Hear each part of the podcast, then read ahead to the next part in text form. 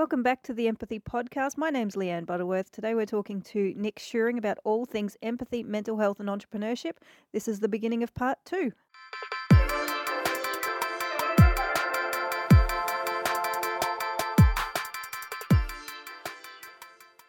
So, where does identity play into that then? Mm, Be- because question.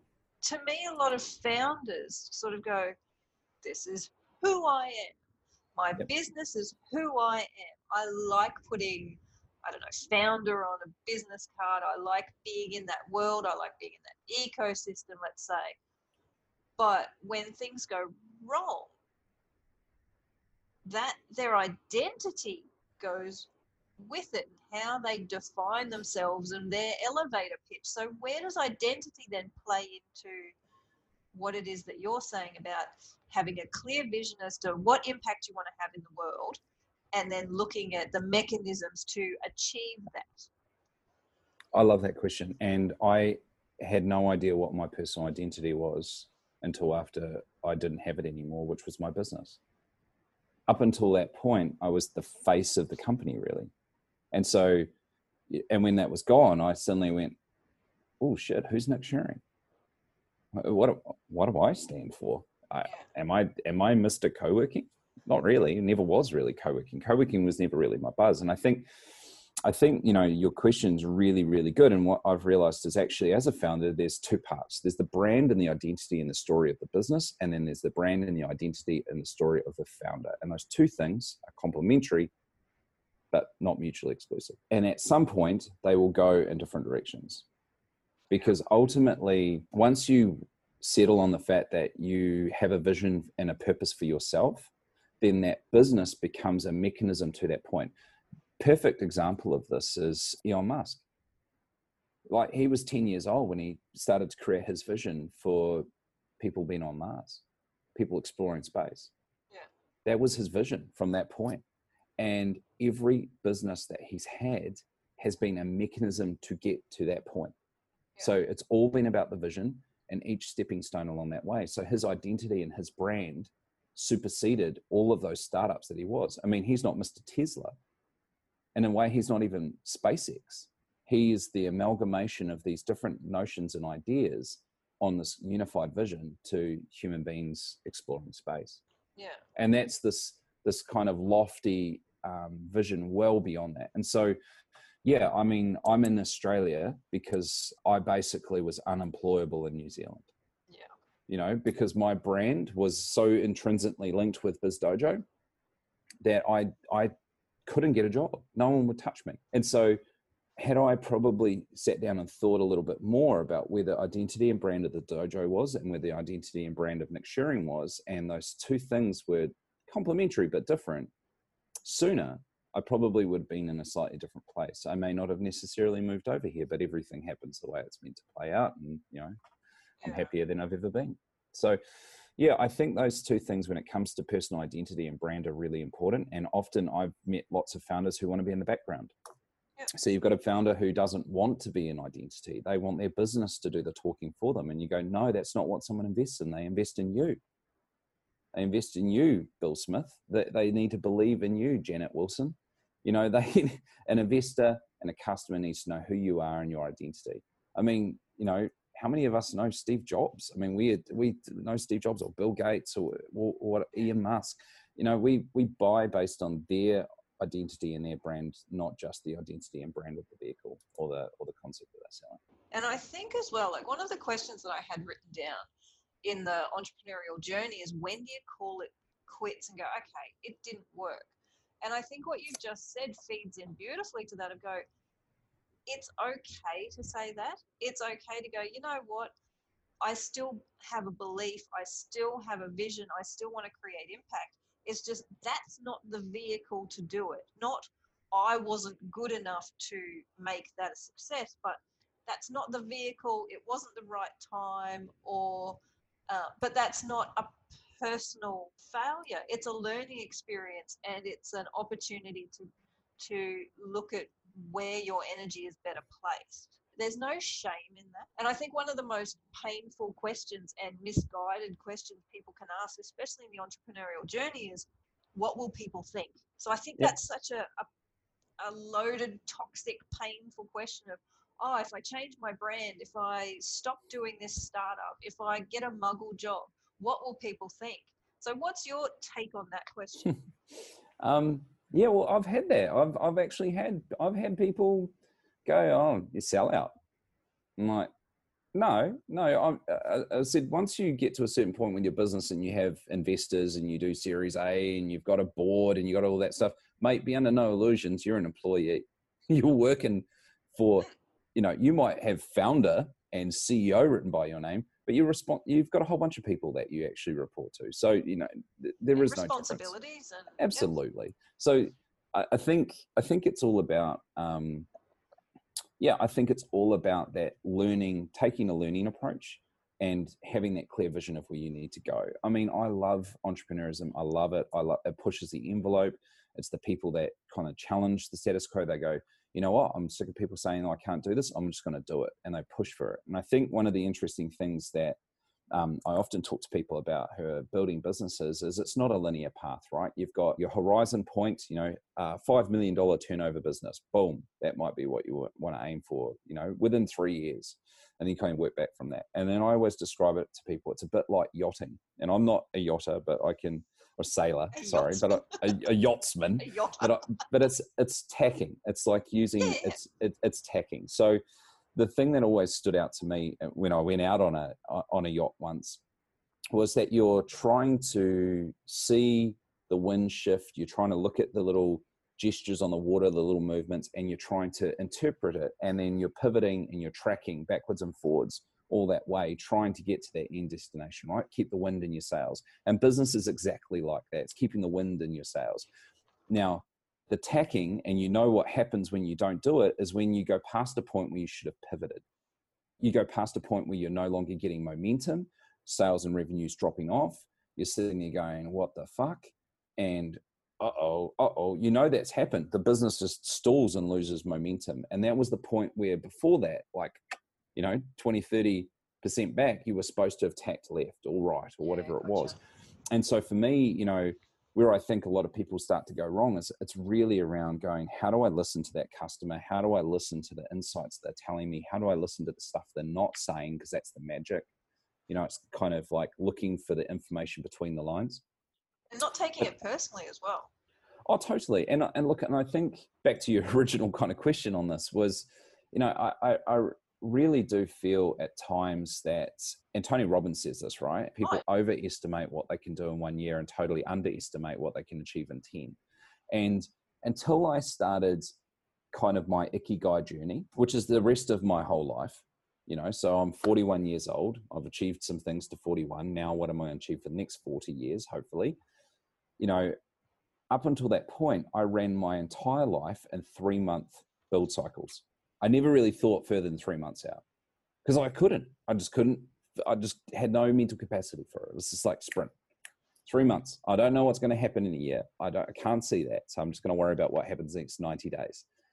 And and the crazy thing, if you let yourself live in that tactical mode for too long, is you you you get panicked and you you hold on to decisions way longer than you should because you're not looking at this long path. You're not looking at this thing and going, just cut it, man. Just if it's not working, if you've stalled, just cut it. What's the change? It's you're just burning out, out of what? Ego, fear, people judging you. Who gives a shit? It doesn't really matter if the thing falls over. So cut your loss when you can and actually try and get better at making decisions before you need to cut it. Yeah. Don't push past this point. And I think often for us, and you know, whether you're a- a female or a male founder, sometimes it can actually be way harder for a female founder to cut that as well because you know um, some of the female founders that i work with you know they've got so much pressure from their peer group of other female founders. Like you know hey you're you know you're representing for all of us and you better not bloody fail. You know and it's like Yeah. man load that pressure on Yeah. you know? And fuck all the guys are wanting to see you fall over. Well none of us actually none of us want to see anyone fall over i don't really think. Um and so there's all this pressure this like external pressure and it's like at the end of the day get back to basics understand your customer what makes them happy what makes them tick what makes them love you like do whatever makes them obsessively love you and continue to love you just keep giving them value That's it. And keep repeating that process. And as long as you keep doing that, and as long as you start to have a vision of where you could be in the future for that, then that's it. I think one of the other things as well, and this is a bit of a, a contentious one to say, hmm. stop trying to be so fucking altruistic as a founder that your business is like you know it's the most incredible environment. We're, we're so concerned about this and that and we've got ping pong tables and blah blah blah blah blah. It's just all noise to try and like make you seem like the best business for people to work for. None of that's like i have seen businesses that have gone above and beyond to try and be cool and then they've made heaps of people redundant because they have no money to pay anyone because they've been spending so much money and being cool. Yeah, okay. just get back to the basics. Focus on delivering incredible experiences to your customers being really really in tune with them. Yeah. be a good humble boss. Absolutely. Yeah, that empathetic leadership piece Uh, don't be a doesn't come with dick. listen to your people. Listen to your clients. And just make simple de- simple effective decisions. Yeah. and and try not to be too much to everyone. I think that's i think you know earlier on in the piece for me and my founders journey man we're trying to be everything to everyone. You can't you know just just be really good at who you are and have your vision for where you want to go and just keep focused on that. And you know i, I mean again i use elon musk as a as a great example of a visionary entrepreneur. You know it's not like he's out there you know he's trying to save humanity but at the same time he's not out there weighing in on X, Y, Z, and everything else. He's like, no, look, you guys, you guys get that covered. I'm just going to get us in space and save humanity that way. That's my plan. I'll have some other planets for us to hang out once we destroy this one. And then I look at Bill Gates and the massive momentum that that dude's taking on clean sanitation, drinking water. I mean, he's like pumping yeah. billions of dollars uh, and fighting malaria. And the, you know, like he's not trying to be everything to everyone. He's just going, I'm going to do this, and I'm going to do it really well. So then, if we come back to your sailing analogy, how important is your crew? exceptionally important. Um, you know, in your first few years of a business, when you've got your first maybe 10 staff, they're what I call believers, not employees. Like you might pay them, they're employed, but they believe in you. They believe in you and they believe in the idea and they believe in it so wholeheartedly that they become almost like micro founders themselves, mini founders, because it's they just they freaking just love it and they're excited by it there is an interesting point that happens usually three, four years in with a certain scale. It's usually go from your first 10 to your first 50 staff. Once you get to that point, the believers start to move on because now they don't have that same level of intimacy and connection to the founders. They start to feel a little disenfranchised. The thing starts to feel more like a business and less like a little team. So there is a kind of a tipping point there, and that happens a lot with businesses. But you know those those first that first cohort that first group of people they're your believers. They're the ones that uh you know both your um, cheerleaders and best advocates and they're saying this is going to be awesome. You also have to listen to people that say this is going to be shit. Because like i welcome i mean and this is something that you have to teach yourself to do as well actually look at the people that are saying this won't work really drill into why. Uh, you know because like you may or may not like like what they're saying but it's actually if someone's taken the time to actually distill down why they think your thing won't work there is actually information in that there's nuggets of information in that they're, they're running it through. That you don't need to necessarily accept it but work it through and i always welcome criticism. Like Mm. you've, you've got to take it. If you if you you know if the moment someone throws a stone at you you go hey that's it. Let's go it's on. I might step you out. How dare you criticize my business? It's like, man, you- you're going to fail miserably because Or the can't. other way, if you are criticized and you go, oh, maybe I shouldn't be doing this, or maybe I'm not good enough. Yes, it's a balancing act. Yeah. Absolutely. So And you got gotta- you follow- bring follow it your on intuition. and going home, go, oh, they don't like me. So I'm this is the key anymore." differentiator for me. I weigh the people who pay money have a higher level of influence than anyone else. Gotcha. And the, and and when it comes to mentorship and advice and and that crew, like I wouldn't go out and do a around the world sailing yacht race without people who are experienced. Yep. And not just people who did it like and this is the interesting thing. Surround yourself with people who've fucking disastered it. The people who've lost the ship, people who've sunk, people who've un, un, you know through weather events and other things have lost lost crew members or whatever like surround yourself with mentors and advisors who actually have gone through the hard yakka because that's the that's where they learn. If you're surrounding yourself with a bunch of people oh mate it was easy. No it was good. I just series b raised 15 million dollars. Easy. Yeah. easy mate. This is what you should just do. you know I, I sat there with a founder once who was who was comparing himself to another founder. He was like man i just want to so be like this dude and it's like okay so let's look at it apples for apples. This guy is whole family are serial entrepreneurs and founders. His family's net worth is probably 50 to 80 million dollars. His seed capital he had is more than most businesses will have to operate for three or four years. So you're comparing yourself to someone who had such a huge fucking jump ahead of you, and you're like you just can't do it. You you like you know find the person who like blood, sweat, and tears lost their first two businesses. Now ask them what would you do differently. That what did you learn out of losing that business? Oh God, I learned this, this, and this. Man, this is how I ended up in the media because I fuck I didn't think. That's the people you want to learn from not the one who's telling you it's easy, it's great, no, it's nothing, no big thing. You learn from the ones that have actually really clustered it. That, would be my thing. And because, you know, and, and again, in the entrepreneurial scene at the moment, it's a bit theatrical. You know, there's a lot of people who are very excited about it and very into it, but have never actually really done it and certainly no, never lost anything really dramatically. And I think, you know, be careful with your advice that you get given by people who um, you wouldn't go to a doctor who basically learnt their doctoring from watching YouTube, Yeah. would you? But when it comes to advice from as founders, we like every mentor out there goes, "Hey, I, I reckon I know how to do a term sheet. I've uh, watched a couple of YouTube videos. I think I've got this down. Here you go."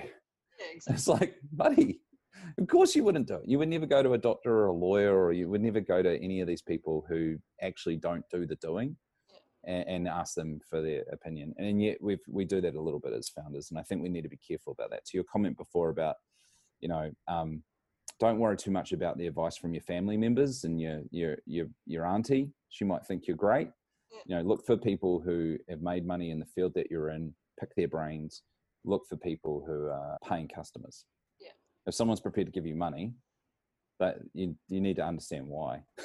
and I think it's also finding that balance, and in that, if you if you feel like you can't trust anybody or you can't afford anybody, it's falling into that trap of trying to be everything for everybody and doing everything. And I think there has to come that level of um, acceptance that you're allowed to ask people, you're allowed to ask for help, you're allowed to ask for stories, you're allowed to ask potential customers, you're allowed to seek assistance, you're allowed to admit that you don't know everything. And everything you do try seems to be, it opens up this rabbit hole going, okay, if I want to try this, you can't expect to know everything about it right from the get go. Of course. But it's looking for opportunities to learn off other people and go, okay, I need help. I can't be everything to everybody. There are only so many hours in the week. This is what I can and can't do. This is what I will and won't do.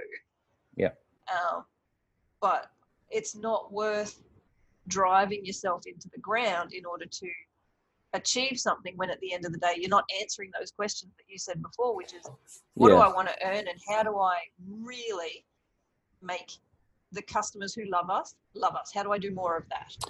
For me, if you're starting out and you haven't got much money and you don't have many people around you, um, it can feel really daunting and it can feel very overwhelming. And I think that you know the first startup mode, you know, pre pre revenue is really challenging. I try to, in all fairness, I try to focus on scale ups rather than startups because that part is so embryonic and so you know it's tough. It's it's a really tough space. And so but once you've got a business to a point where it's actually starting to build revenue and it's starting to you've got a few staff going you can actually then start to really get some momentum because you've got kind of across that first hump which is like those first few transactions and that first bit of money and so that's why i focus a lot of my energy on working with scale ups versus startups. Nothing against startups. There's lots of people out there trying to help startups but i, I think scale ups or stay ups or whatever you want to call them it's that business that's you know about a million plus in revenue that's where they can start to get a step change. And that's often too where the real pressure starts to come on for that founder because that's where you're starting to get bigger customers on board you're starting to get other investors and you're starting to get staff that expect to get paid every fortnight you know and that's where the pressure cooker comes on you know and i think i think that's where um, that's where people need the most help to be honest um, That's where people tend to come out of the woodwork a lot more as well. Yeah. Like and start coming out, go, "Oh, I'm interested in you now." Like Yeah. investors go, "Well, we're not going to talk to you until you hit this." So when you do hit this, you've got um, media attention, or you've got investor attention, or you've got so all these people coming out of the woodwork saying, "Oh, you should just do this, and you should listen to me, and you should." And so I think there's a lot more voices in that space, and a lot more noise in that space than when you're by yourself at the kitchen table trying to create your first and whatever it is. and again follow your intuition and your and your gut and your intuition and your guts honed through conversations with your customers. You know you have your own inherent idea you know you you you'll go i know that there's something there. If i can create the value for that customer i know they'll keep coming back Yeah. keep like keep owning that. Like I- think where ceos start to go get unstuck is they start to talk to their customers less. Mm. like you know and and it was interesting because i'm you know, i'm sort of an, a, a, uh, a founder with inside a corporate and i can tell decisions of the organization that are made without consultation with customers. You can tell you can see it. You can see decisions that are made that are, are weighted around the businesses decisions versus their actual customers decisions. Because they don't make sense to a customer. And if they did they wouldn't make them. So you know and so i think you know one of the riskiest things you can do as a business owner is is and i know it sounds like just keep talking to your customers. Like if your business is a three four million dollar turnover business and you want to reduce your stress level as a founder it, have at least a day a week where you're just talking to customers.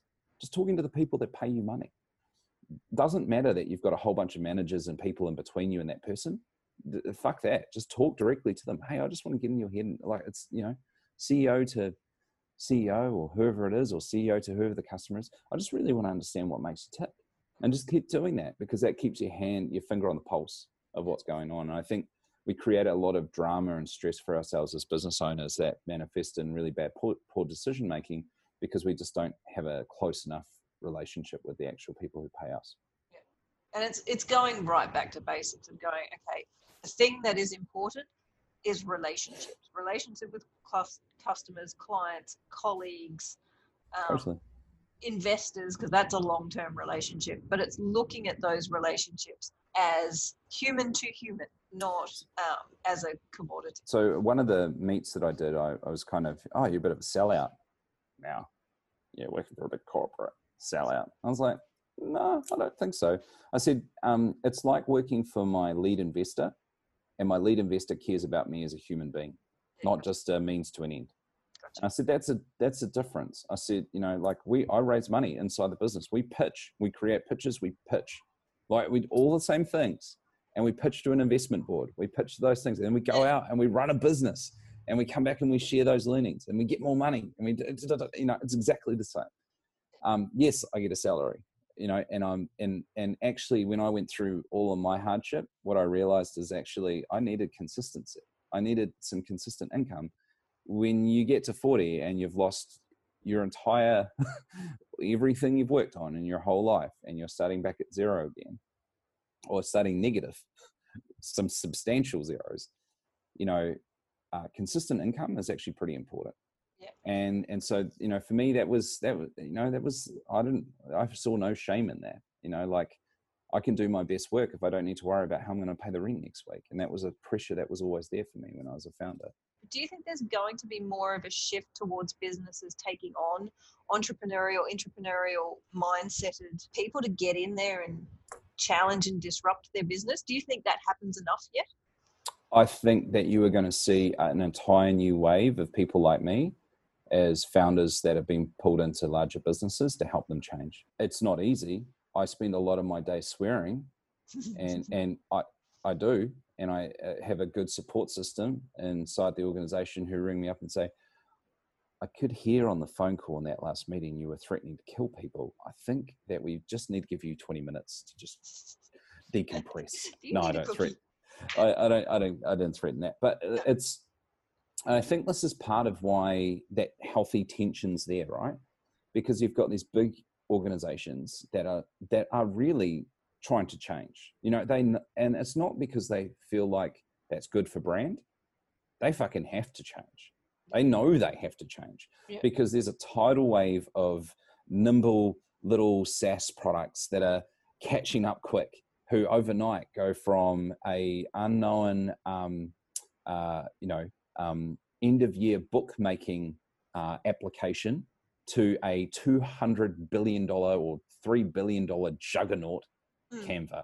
I mean, Canva. In the space of 10 years, from Oh. help, helping you do your um, helping you do your end of year school book for a school to now every single person it's like it's it's in design for everyone Yeah. you know so again you know big big corporate organizations are realizing they need to change and what they need to change is they need people who have actually gone out there and lost it all and tried to build it and do that. So i think there's going to be a whole bunch of people like me joining these organizations and i, I seriously do say it is like working directly with my lead investor who actually gives a shit about me as a person because i'm the i'm the asset.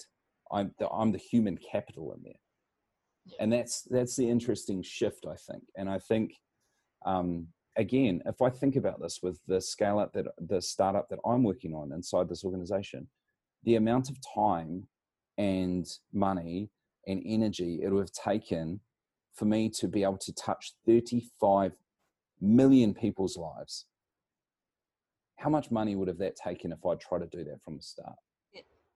that would have Oh, taken yeah. a lot of time it could have taken me 10 years and i could have not even got there and first 10 weeks Yeah.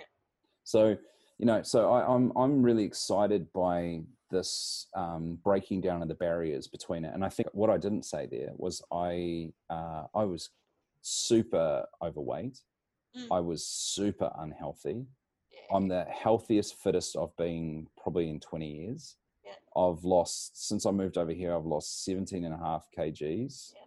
I go to the gym every day. I do 6K walk every day. And my mental health is infinitely better. I'm, Yeah. I'm not on medication. because they're so linked. And I think that's one of the things probably we didn't cover today is Yeah. that the importance of getting out, taking care of your physical health.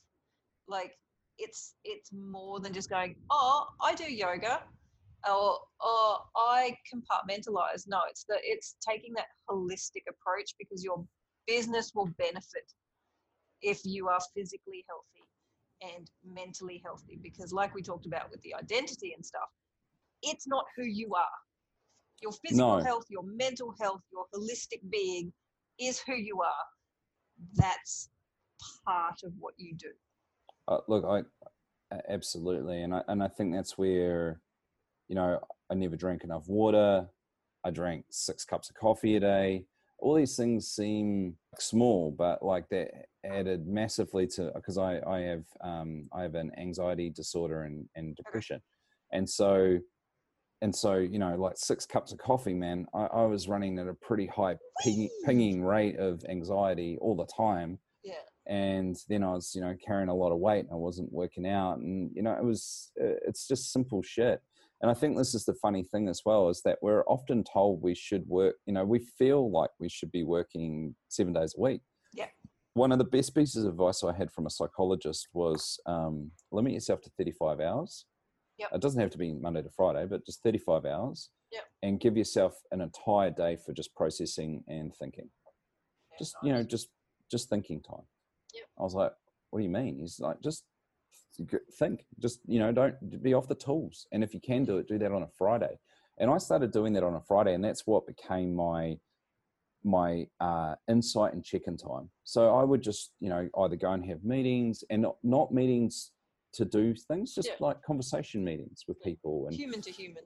Yeah and and like man productivity went up sales went up my insights into where we were going wrong as a business went up you know like all of those kind of things. I still do that with this one. Yeah there's some stuff there that we think you have to push 60 hours to be successful. You don't actually But it's and I think to relate to your your previous point about the 35 hours and the physical health and the mental health, it's it's giving yourself permission that you're allowed to invest in yourself as much as you invest in this idea or this startup or this business or this impact for other people. Yeah. you are allowed to invest that in yourself as well through your physical health and your mental health and your space, giving yourself your permission to have. And your oh, absolutely, because I think, I mean, God, we could probably talk about for a whole another hour about the impact of entrepreneurship on our loved ones. Um, we actually did some stuff for dojo which was a support system for the partners and uh, primary support system for founders. Because actually what we found is we started to create all of these support systems for founders around their mental health and their well-being but their founder their partners had nothing. And so they were at home going hey um the card's just declined Yeah, to buy can pay you." groceries. Uh, um I don't want to lay any pressure on you that like, you know, I'm, I'm you know, I don't want to be adding because I know you're stressed, but Yeah. like, do you know if we're going to be able to eat? Because I've got kids to feed. yeah, And so we, we, we actually, and it was unfortunate that the business sold, but we were about to start doing a um, food support system for founders' Oh, families. no. Yeah. Um, and I was trying to do that with, um, uh, with an organization called Eat My Lunch. We'll talk about that again another time. Well, Nick, I've loved this conversation so very much. And as always, I've got pages and pages of notes. Um, thank you so much. So, are you still wizarding? Are, you- like, can people still find you? Are, are you doing things outside of the muggle world? Um, I've turned my energy more to advocacy and support. So Yeah. I work with Startup On Ramp, uh, which is a uh, awesome program for helping pre-revenue startups to kind of work through those basic nuances. So Startup On Ramp, I'm working with them as their EIR. Yeah, I'm still really excited to do that. Anyone obviously can hit me on uh, LinkedIn or, or Twitter or any of those things. Uh, Nick Shewring's my handle for everything. Cool. Well, I'll put links down the bottom. Thank you so much for, for chatting to me today.